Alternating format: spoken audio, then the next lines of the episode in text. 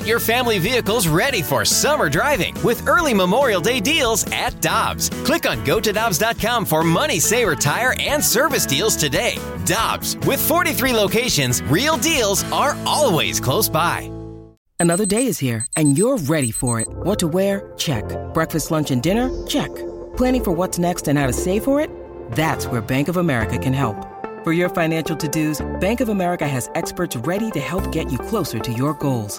Get started at one of our local financial centers or 24-7 in our mobile banking app. Find a location near you at bankofamerica.com slash talk to us. What would you like the power to do? Mobile banking requires downloading the app and is only available for select devices. Message and data rates may apply. Bank of America and a member FDIC. Get ready for winter driving at Dobbs Tire and Auto Centers with super deals on tires, including up to $200 on new Goodyear tires, plus oil changes, brakes, batteries, and more. For value and savings, click on gotodobbs.com today.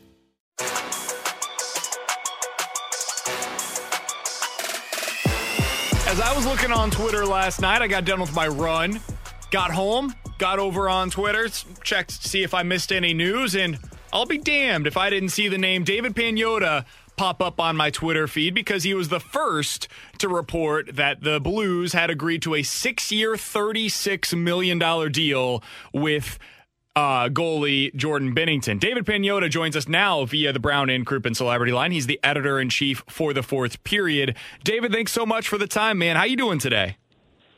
I'm good. I'm good. Not as good as as Binner and, and the Blues right now, but but I'm doing all right. I would imagine Binnington's feeling pretty darn good after signing a, a, contract that says I'm guaranteed $36 million. What was your initial reaction whenever you officially heard the news? Yeah, it was. Uh, I, you know, certainly you're always when a player you know locks into a deal like this, you're always happy for the player. Certainly the team as well. Uh, you know, keeping the marriage alive, keeping it, going for the next six years. He's got no trade protection as part of his deal as well. And uh, look, a, good move, a smart move. They solidify their goaltending position. Uh, Binnington solidifies his spot as the number one in St. Louis, and now they can focus on the run going down the stretch and, and into the postseason. So they, this was dealt with in pretty short order. Uh, they, they, got to uh, to terms on the deal it's about an hour or so before news broke of of the agreement. Um, so it came together relatively quickly, and, and uh, both sides obviously very happy about making this happen. David, how big of a deal is this for Doug Armstrong in terms of the outlook of this franchise when it comes to salary cap? Because uh, getting Jordan Binnington, in my opinion, for $6 million per year is a steal when it comes to managing the cap and getting Jaden Schwartz locked up along with Colton Parayko and a couple of others moving forward. Yeah, absolutely. I mean, look, this is uh, this is a goaltender that that has earned his position with the club, and quite frankly, has earned his position in the National Hockey League. Uh, with the way that the Blues have been performing, again, you can you can you move forward without having to worry about one of your most important pieces on this club. It also shows how much this team and the organization, how much faith they have in their goaltender. And again, moving forward, and, and Binnington discussed this in his in his press availability yesterday. He sets goals for himself on a running basis. Like it's not just one ultimate goal. He sets them so that he can continue to hit and achieve those marks as the season progresses, as the year progresses, and and so on and so forth. So they can focus on now, like I said, you know, moving forward, not having to worry about such an important position because they've got him tied up. And then, yeah, re, you kind of shift focus if you're looking at a contract side of things to some of their other guys. They've had some preliminary talks already with Jaden Schwartz's camp about getting a deal done. I still think it's really early in that process, uh, but they're getting the ball rolling. And, and as much as they're trying to get their business done now, they're obviously thinking about the future. And with the trade deadline a little over four weeks away, that'll also come into play in their, uh, or at least Doug Armstrong's planning. I'm glad you brought up Jaden Schwartz. That's where I wanted to get to next because it feels like there's kind of a pecking order here. The first thing they needed to get done was Jordan Binnington, and now they can move on to the Jaden Schwartz side of things. I, I don't know if this is something that they'll want to do in season or after the season, but what's your thoughts on that? And what do you think the the the salary, the AAV, would look like for somebody like Jaden Schwartz? Are we talking six and a half ish million dollars, similar to what Braden Schenn got? You're probably in that neighborhood with with what he's done. Now, obviously, you know he's dealt with uh, you know some some some injuries this season to to this point. But looking at his numbers and what he's capable of, especially last season, you know, almost a 60 point season, was on pace for more than that before things had to get shut down.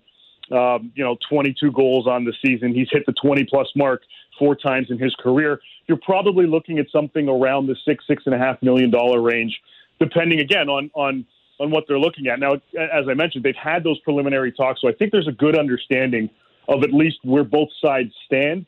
But I think you're right. I think this might be something that could be tabled at the very least until after the trade deadline uh, before getting to, to postseason, especially down the stretch. It gets a little tricky with contract talks. And that's one of the reasons why Binnington and the Blues were able to get this done so so quickly is to not have to worry about a contract situation when you're trying to fight for playoff positioning and, and, and obviously trying to compete for a Stanley Cup again. So I think in Schwartz's case, they've got a good idea where both sides stand. And if they don't come to terms on something, it's not the end of the world. Both sides are comfortable waiting until I guess the time is right to get something going. David, you've mentioned the trade deadline a couple of times. I'm curious your thoughts because this is such an intriguing deadline, in my opinion, because I'm not sure if teams are going to be willing to trade to try and upgrade their team because those players have to go through a quarantine period.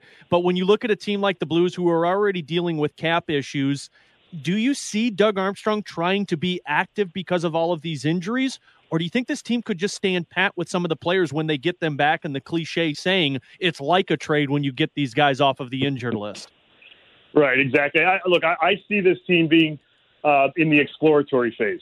So if the right opportunity arises, if the prices perhaps drop closer to the deadline, there's a lot of talk going on right now among teams because everybody's in the feeling out process. Who's available? Who could be available? What are the price tags? And once you have that understanding, okay, well, maybe I can wait a little and see if things drop. And if not, well, I know I've got guys that are going to eventually come back to kind of you know fill any void that I may have. But I think more so than anything, this could be just trying to bring in quality depth to a team that again is trying to to get back into into that Stanley Cup mode and and get another banner there.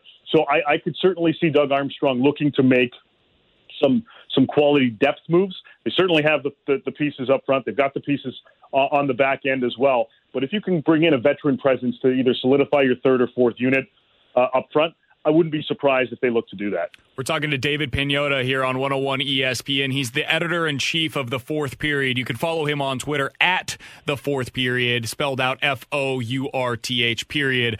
David, one thing that I did want to ask you about the Blues, and we've been talking about this so much, is the backdrop to all of this, which is the upcoming expansion draft.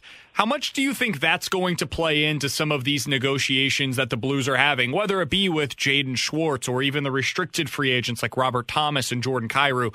Uh, how much does that expansion draft play into some of the decisions that teams are making right now?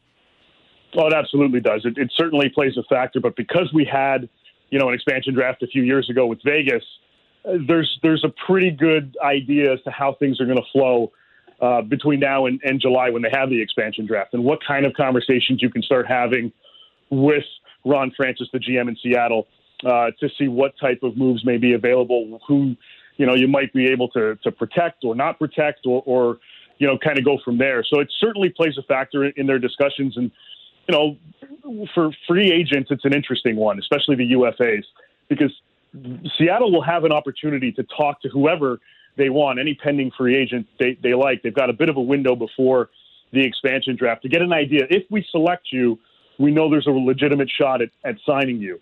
And that's part of that the process from their side of things.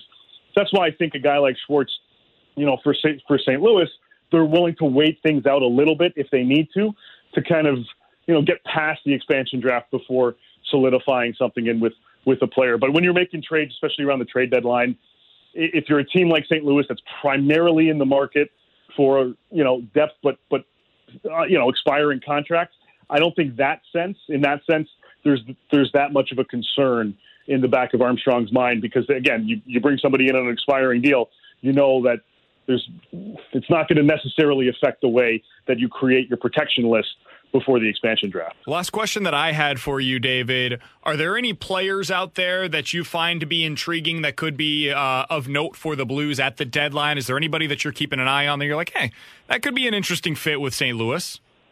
Yeah, there's cost-effective ones certainly because of their cap situation. Um, but if you're looking at depth for for one of the bottom lines, you know whether it's the, the third line or the fourth line, I could see them looking from a versatility perspective, a guy that can either play center or, or, or one of the wing spots where you've got that option. And I look at Nashville, they've got a couple players there that could certainly help. Whether it's Mikael Granlund, his money's a little bit higher. But Erik Haula is another one that is a strong two way. He can put the puck in the net. He proved that when he was in Vegas.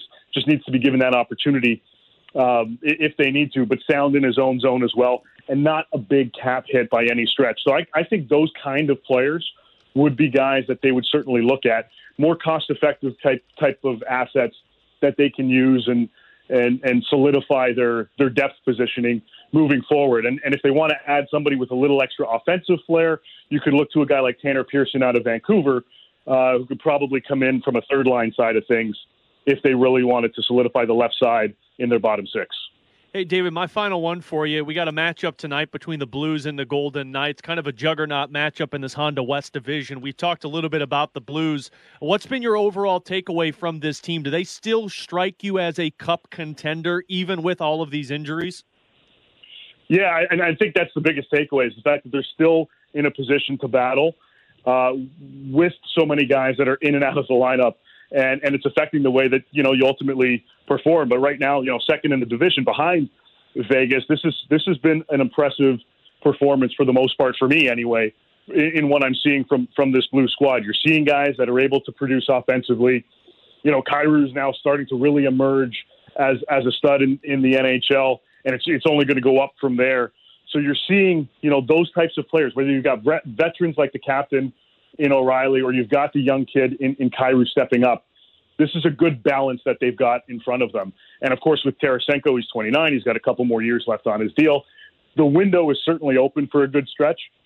And again, the fact that they're performing at this level with the amount of, you know, guys that have been bounced in and out of the lineup because of injury, it, it, it only gets better from there, especially when you've got a, a full healthy unit coming down the stretch. So this is it's going to be a big game because this is going to be another feeling out period between these two clubs. But I like what I've been seeing from St. Louis to this point. He's David Pagnotta. You can check out his work over on the thefourthperiod.com. That's where he is the editor in chief. Also, give him a follow on Twitter at the fourth period. David, really fantastic stuff, man. Congrats on the scoop last night. Really good work on that. Uh, we'll talk with you again soon. Sounds good. Appreciate it, guys. Thank you.